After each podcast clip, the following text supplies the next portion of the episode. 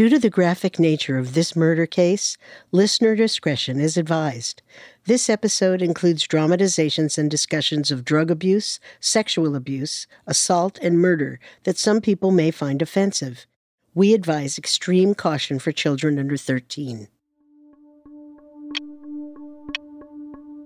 On the morning of June 13th, 1983, 26 year old Gregory Travers stood beside his front window shifting his gaze impatiently from his driveway to his watch. He was supposed to be at work at 7, but it was 6:50 and his ride still hadn't shown up. Gregory assumed the coworker he carpooled with, Jerry Dean, had overslept.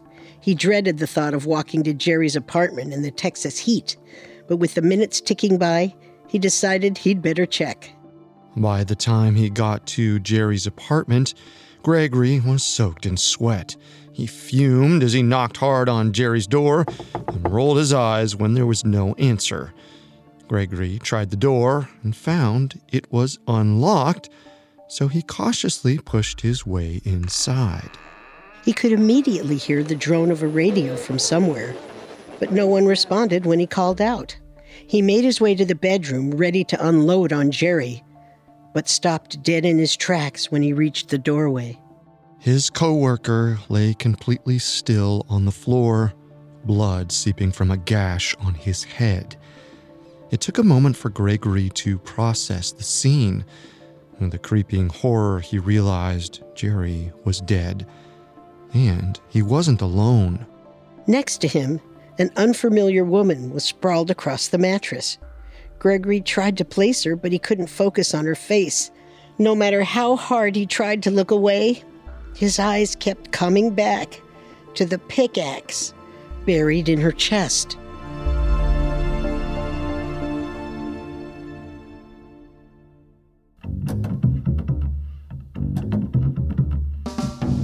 Welcome to Solved Murders True Crime Mysteries, a Parcast original. I'm your host, Carter Roy. And I'm your host, Wendy McKenzie. Every Wednesday, we step into the world of true crime's most fascinating murder cases and tell the tale of how real life detectives closed the case. You can find episodes of Solved Murders and all other Parcast originals for free, exclusively on Spotify. To stream Solved Murders for free on Spotify, just open the app and type Solved Murders in the search bar. This is our first episode on Jerry Dean and Deborah Thornton two strangers who met for the first time at a pool party in Houston, Texas. After a day of fun, Deborah accepted Jerry's invitation to spend the night at his place.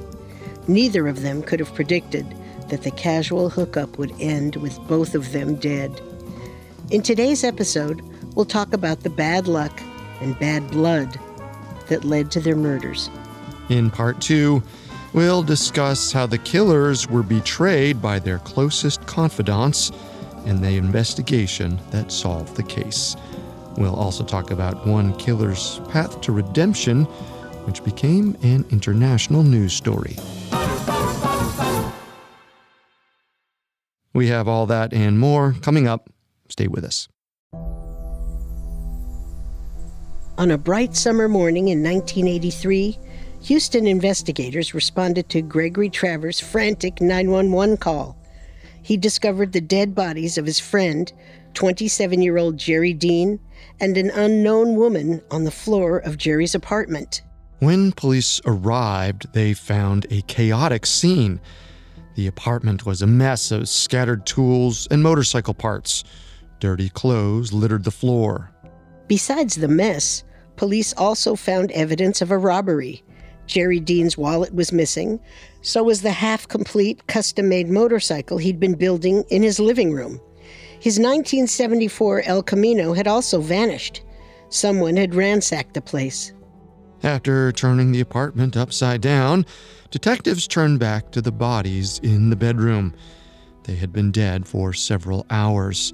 Jerry Dean's body was hanging off of his mattress, half on the floor. The dead woman next to him, 32 year old Deborah Thornton, lay flat on her back. As investigators prepared to transport the bodies from the crime scene, one of the officers removed the pickaxe embedded in Deborah's chest and set it aside to be collected as evidence. The savage nature of the double homicide raised many questions, but there were no doubts about the murder weapon. Within half an hour, a crowd of journalists had already gathered on the quiet street outside the apartment. They watched as two body bags were carried into a van and transported to the medical examiner. Autopsies soon revealed that each of the victims had been stabbed at least 20 times with a T shaped pickaxe. Jerry Dean had also suffered a blow to the base of his skull with a blunt instrument. The slayings were shockingly brutal, but police hoped the extreme violence would narrow down their pool of suspects. Few people could have held such a severe grudge against the victims, but as investigators parsed through their backgrounds, they found no shortage of potential killers. The case was unusual. Jerry Dean and Deborah Thornton were practically strangers to each other and had little in common. It was pure chance that they happened to be together on the night of June 12, 1983. But somehow, both victims had a number of people in their lives who might have wanted them dead. Faced with a complicated web of hostile relationships, investigators struggled to untangle the bitter histories that led to the double murder. Deborah Thornton's life was tumultuous from the very beginning. Born in Columbus, Ohio in 1951, her childhood was troubling. When she was eight years old, her father, William List, was arrested for molesting teenage boys. Her parents divorced while he was in prison, and her mother, Harriet, remarried Air Force Staff Sergeant Homer Carlson. Deborah took her stepfather's last name, distancing herself from William. But the estrangement didn't last forever. Deborah's mother died in 1963, just before her daughter's 12th birthday. The loss likely left Deborah frightened and lonely, and it may have motivated her to reconnect with her biological father. After William was released from prison, he relocated to Texas. Deborah, a teenager at the time, decided to follow him there. What are you still doing up, Homer? It's late. Just sitting, thinking. About what? You. Are you sure about leaving, Deborah? This is your home. Homer, Dad, you know I'm grateful for everything you've done for me, and I'll always consider you my father. But I'm ready to grow up. It's time. I just worry about you going off on your own. Moving to a city where you don't know anybody. I won't be alone. William will be there. Deborah. I know what you're going to say, but everyone deserves a second chance, right? He's my blood. I need to try and get to know him. If this is really what you want, I'll support you. But I'll miss you, dear. If you change your mind, you'll always have a home here. Oh, Dad. I'll miss you too. Deborah resettled in Houston, married at 18 years old, and had a son. All the while, she attempted to rebuild her relationship with her father. After moving to Texas, William had launched a company that manufactured oil rig trailers. Deborah took a job there and found it was lucrative work. Deborah was glad for the opportunity at first, but it wasn't long before her relationship with William deteriorated. His prison days were behind him, but rumors circulated that he wasn't exactly a changed man. William was known around Houston for picking up disadvantaged, often homeless teenage boys. He brought them back to his mansion on Toddville Road and let the boys stay with him, but it was far from charity. William demanded his victims repay him in sex and manual labor. Deborah eventually caught on to William's secret and confronted him. Deborah, it's courteous to knock before entering a man's office. Do you know what everyone is saying about you? People say a lot of things about me. I know what's going on. I know why you keep bringing those boys home with you. I didn't realize you were such a prude. Oh, please. These are children. You're taking advantage of children. You're disgusting. So high and mighty. What are you gonna do about it? Oh, I'll call the. No, you won't. You're gonna mind your own business. And if I don't? Sugar, you don't want to find out. William's behavior deeply disturbed Deborah. After working for him off and on for several years, she finally walked away. She resolved to stay out of her father's life for good and focus on her own from then on. There was a lot to straighten out. Deborah found a new position as a bookkeeper for a mortgage company. She divorced her first husband soon after. Then, in 1981, 30 year old Deborah got remarried to a 41 year old heavy equipment operator named Richard Thornton. The marriage had its ups and downs. Neither one of them tended to back away from arguments. During a particularly tense fight in 1983, Richard ordered his wife to leave the apartment. Afterward, Deborah tried to make things right. She wrote Richard a love letter, begging him to put the fight behind them. But Richard wasn't in a forgiving mood. He told Deborah not to bother coming back that night. Hurt by her husband's rejection, Deborah grabbed a change of clothes and left. She walked outside her apartment to discover a party underway at the complex's pool. Looking to blow off some steam, she decided to join in. There, she caught the eye of 27 year old Jerry Lynn Dean. Jerry and Deborah had never met before, but Jerry was immediately attracted to the tall, blonde stranger. Look at that. What's your name? Deborah, nice to meet you. I like your legs, Deborah. Oh, you don't waste any time, huh? What's your name then, Mr. Smooth Talker? I'm Jerry Dean. You want a drink? Jerry, that is exactly what I need. At first, the flirting seemed like harmless fun. Deborah had no idea that the chance encounter would be the last one she'd ever have.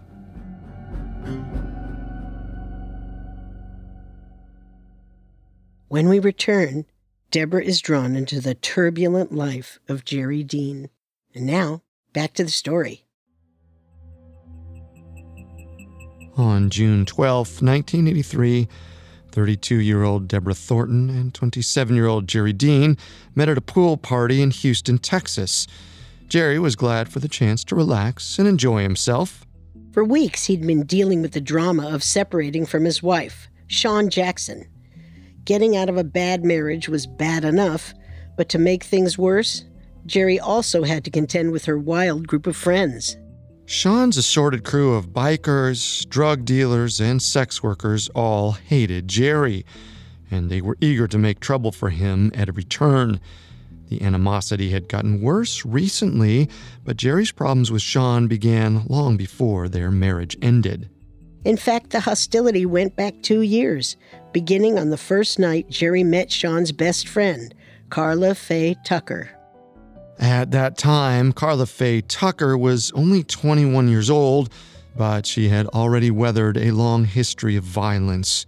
She tried heroin for the first time at age 10. From then on, drugs were a constant presence in her life. A few years later, when Karla was 14, her mother pushed her into sex work to pay the bills. Karla went along with it because she wanted to make her mother proud of her, but it left her traumatized with a hair trigger temper. Throughout her adolescence, Karla responded to every disagreement by escalating it into a violent brawl. She got married at 16, and during the few years they were together, she and her husband often got into heated fistfights. Karla was a petite woman, five feet three inches tall and only weighed about a hundred pounds. But she was fierce. Years later, her ex husband claimed that no man had ever hit him as hard as she did. As troubled as she was, Karla was also extremely protective of her friends and family. If they dated someone she didn't like, she never tried to hide her disapproval. If her best friend Shawn got into trouble, Karla was always ready to take care of it. When Shawn Jackson first started seeing Jerry Dean, she and Karla were roommates. One night when Jerry was sleeping over at their place, he dragged his Harley Davidson into the living room of their apartment instead of parking it outside. It was his prized possession, and he didn't want anything to happen to it. Karla came home late that night, tired and already in a bad mood. When she walked in to find a motorcycle leaking oil on her living room rug, she went ballistic. Well, Shawn, what a piece of work you brought home. This one's got no manners. Hey, get out of here! Is that your bike in my damn living room? Who are you? I'm the one paying rent here. and I don't like having my home trashed by some worthless piece of garbage. Excuse me? Lady, you better quit screeching and settle down. Don't you dare give me orders, or you'll be limping out of here.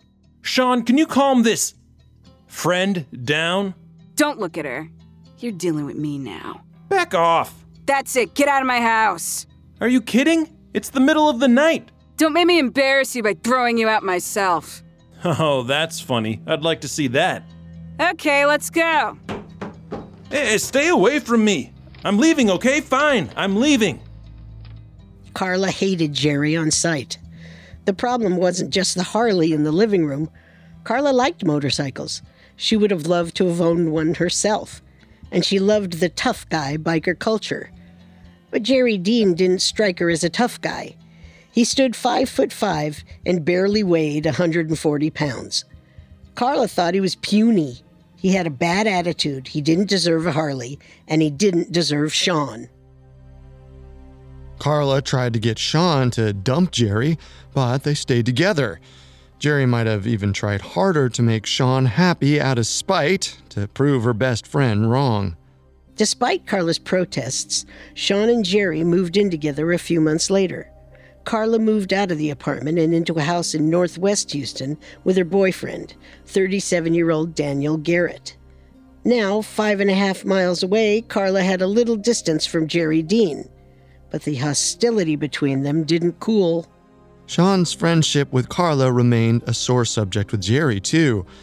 At one point, Karla convinced Shawn to come with her on a road trip to New Orleans. They planned to follow a rock band on tour. Shawn went while Jerry stewed back at home, bitter about being left behind. Shawn and Karla had traveled the country before, following bands like the Allman Brothers and the Eagles, but Jerry hadn't known Shawn then. As far as he was concerned, Karla had pressured his girlfriend into becoming a groupie. When Shawn got back from the trip, Jerry made a show of stabbing holes into some pictures of Karla, which Shawn kept in a photo album at their place. One of the photographs Jerry destroyed was an image of Karla's mother, who had died a few years earlier. When Karla heard about it, she was incensed. For all of her mother's faults, Karla idolized her, and those pictures were the only memories she had left. She could never forgive Jerry for what he did.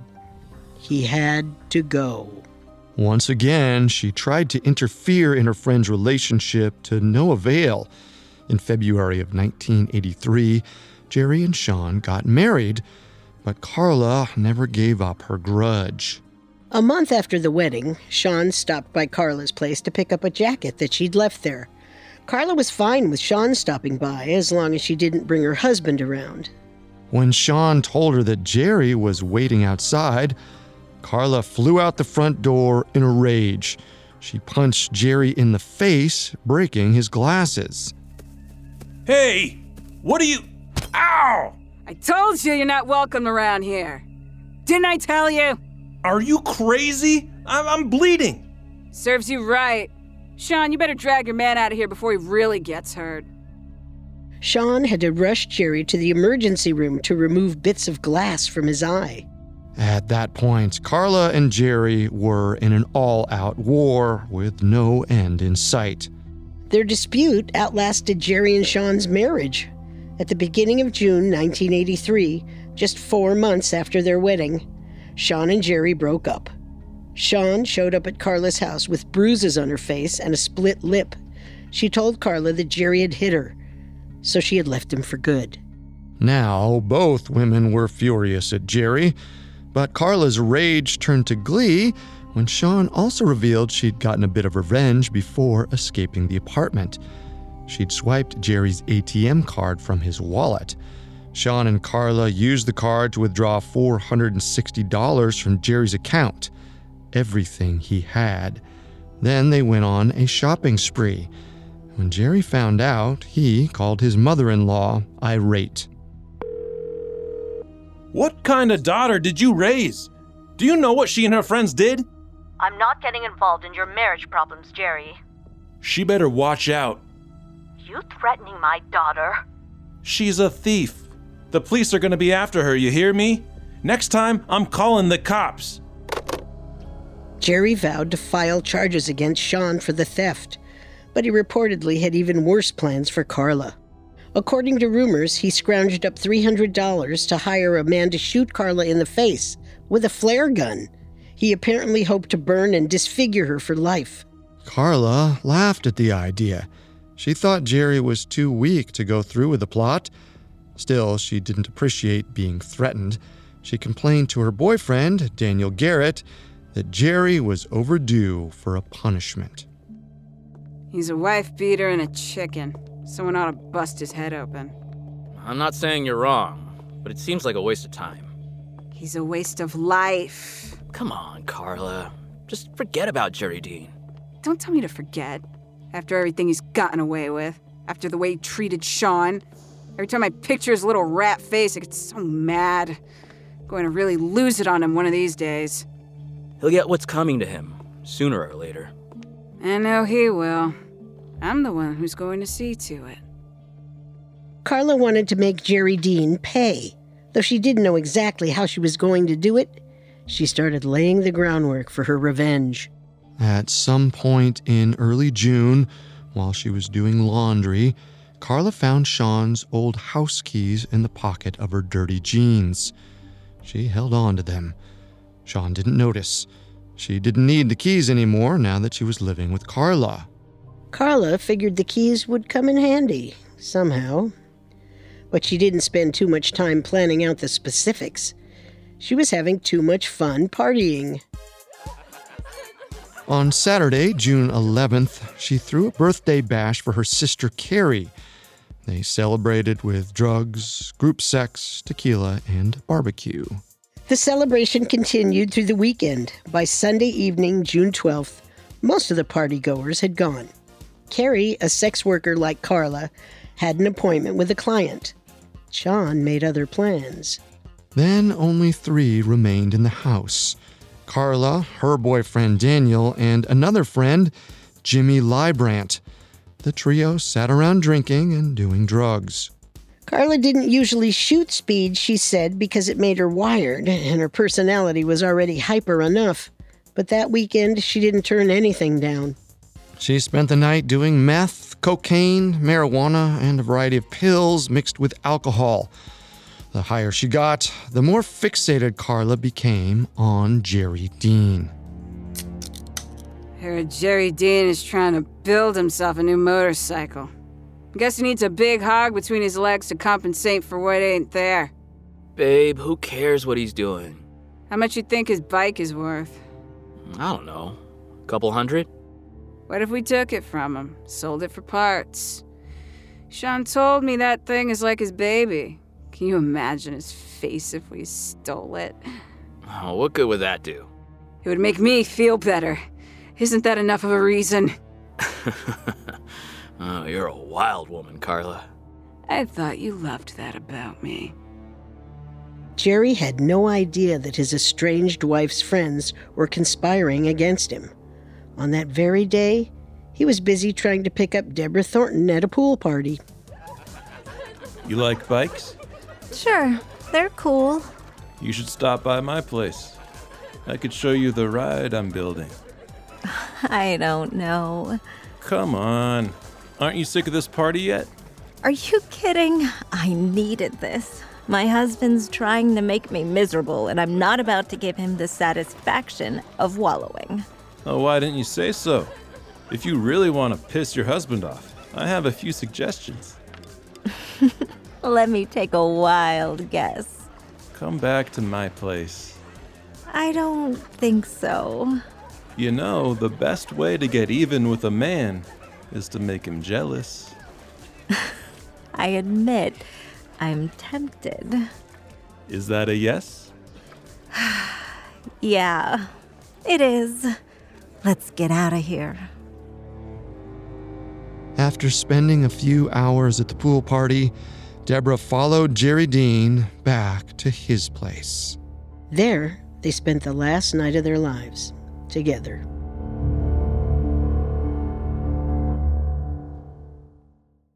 Coming up, Houston police desperately search for the culprit behind the brutal double murder. Now, back to the story. In June of 1983, 32 year old Deborah Thornton and 27 year old Jerry Dean met for the first time. They had instant chemistry.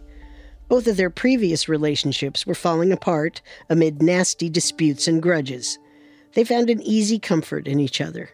On June 12, 1983, Deborah and Jerry went home together after getting to know each other at a pool party. That night, Jerry's neighbors noticed that it was a little noisier than usual in his apartment, but they didn't hear any screams or gunshots, nothing that suggested violence. The next morning, Jerry was scheduled for an early job, installing home alarm systems for a security company. He was supposed to pick up his coworker, Gregory Travers, and head to work around 7 a.m. Gregory got worried when Jerry didn't show up he walked to his friend's apartment and discovered a stomach churning scene. He hurried back home to call the authorities. Police immediately went to work identifying the victims. When they realized that Deborah Thornton was a married woman found dead in the bed of another man, her husband became suspect number one, especially given that they'd fought the day before. But Richard Thornton had been home with his children at the time of the murders and was quickly eliminated as a suspect. Next, investigators turned their attention to another member of Deborah's family. Her father, William List, was allegedly covering up all sorts of scandalous behavior, not just his predatory attacks on teenage boys, but when police dug into William's background, they discovered that he was under investigation for tax evasion and his daughter had been subpoenaed to testify against him. As one of William's former employees, Deborah may have been sitting on a mountain of incriminating evidence against her father. Her testimony could have been disastrous for the millionaire. Deborah's brother described their father as a malicious, volatile alcoholic who used his wealth to exploit others. Some of William's victims later said that he didn't just prey on them for sex, he was also cruel and sadistic. He enjoyed making them suffer. Given William's horrifying reputation, it was easy for police to imagine that he was capable of murder.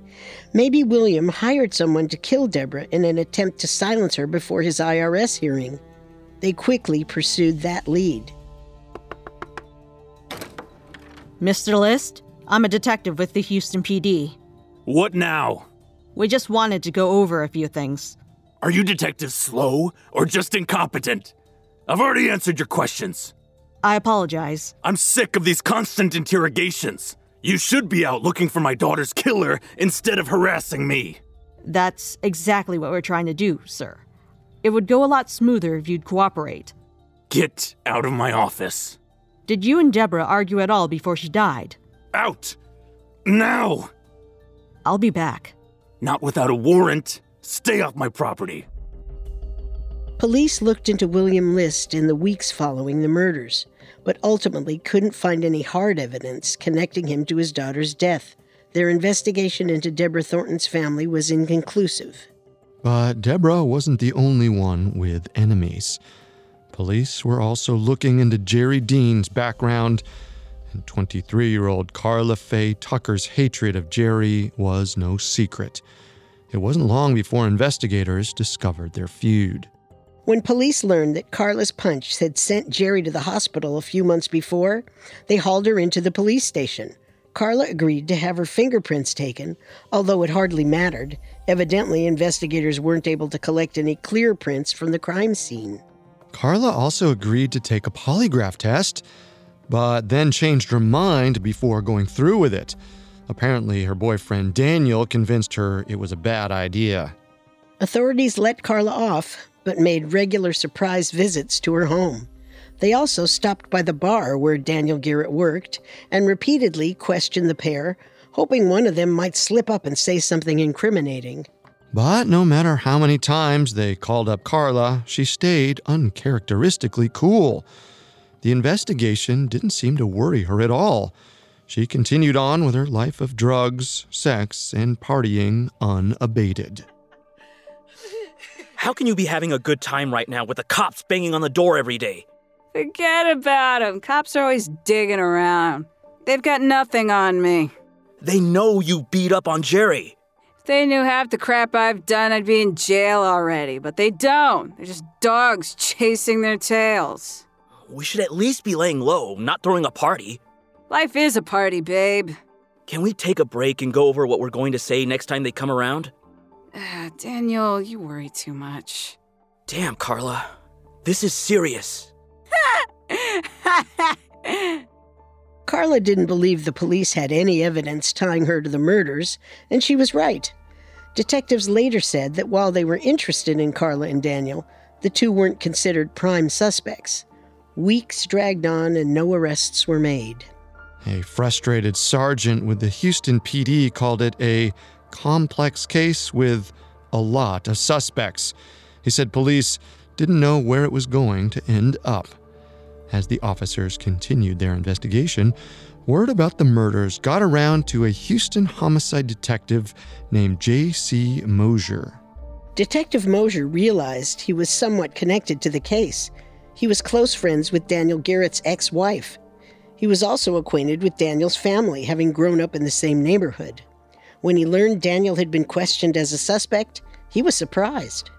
As far as Detective Mosier knew, Daniel seemed like a decent guy. The officer wondered how the bartender had gotten mixed up with a character like Karla Tucker, much less become a suspect in a murder investigation. Detective Mosier wasn't technically assigned to the pickaxe murder, but his curiosity was piqued. He placed a phone call to Daniel's ex wife, asking her to let him know if she heard anything suspicious about him. She agreed to ask around. On July 18, 1983, about five weeks after the murder, Detective Mosier's seeds bore fruit. That night, the Houston Police Department received a call from Daniel's brother, Douglas Garrett. Uh, I have information about the pickaxe murders. Uh, let me talk to Detective J.C. Mosier. I think you're mistaken. Detective Mosier isn't handling that case, but I can put you through to the lead investigators. That'll be Detective. No, no, nobody else. I-, I have to talk to Mosier. He knows me, and he knows the killer too. He just doesn't realize it yet. What? Who's calling? Just put me through to Mosier. Hold, please. By the end of Douglas and Mosier's conversations, the detective had identified not one, but two suspects in the brutal slaying of Jerry Dean and Deborah Thornton. Detective Mosier was unsettled. He knew he had to act quickly. If Douglas Garrett was telling the truth, the two murderers were already plotting to kill again.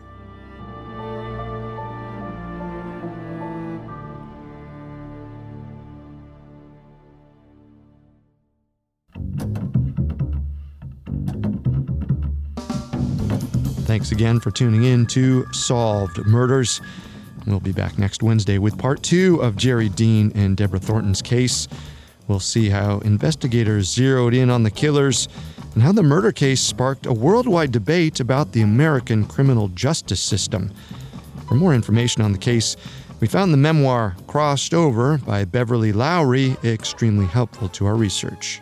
You can find all episodes of Solved Murders and all other Parcast originals for free on Spotify. Not only does Spotify already have all of your favorite music, but now Spotify is making it easier for you to enjoy all of your favorite Parcast originals, like Solved Murders, for free from your phone, desktop, or smart speaker. To stream Solved Murders on Spotify, just open the app and type Solved Murders in the search bar. We'll see you next time. If we live till next time. Solved Murders True Crime Mysteries was created by Max Cutler and is a Parcast Studios original. It is executive produced by Max Cutler. Sound designed by Michael Langsner, with production assistance by Ron Shapiro, Carly Madden, and Isabella Way. This episode of Solved Murders was written by Christina Pammies, with writing assistance by Abigail Cannon. The amazing cast of voice actors includes Tom Bauer, Tiana Camacho, Harris Markson, Kimlin Tran, Dan Velasquez, and Jen Wong. It stars Wendy McKenzie and Carter Roy.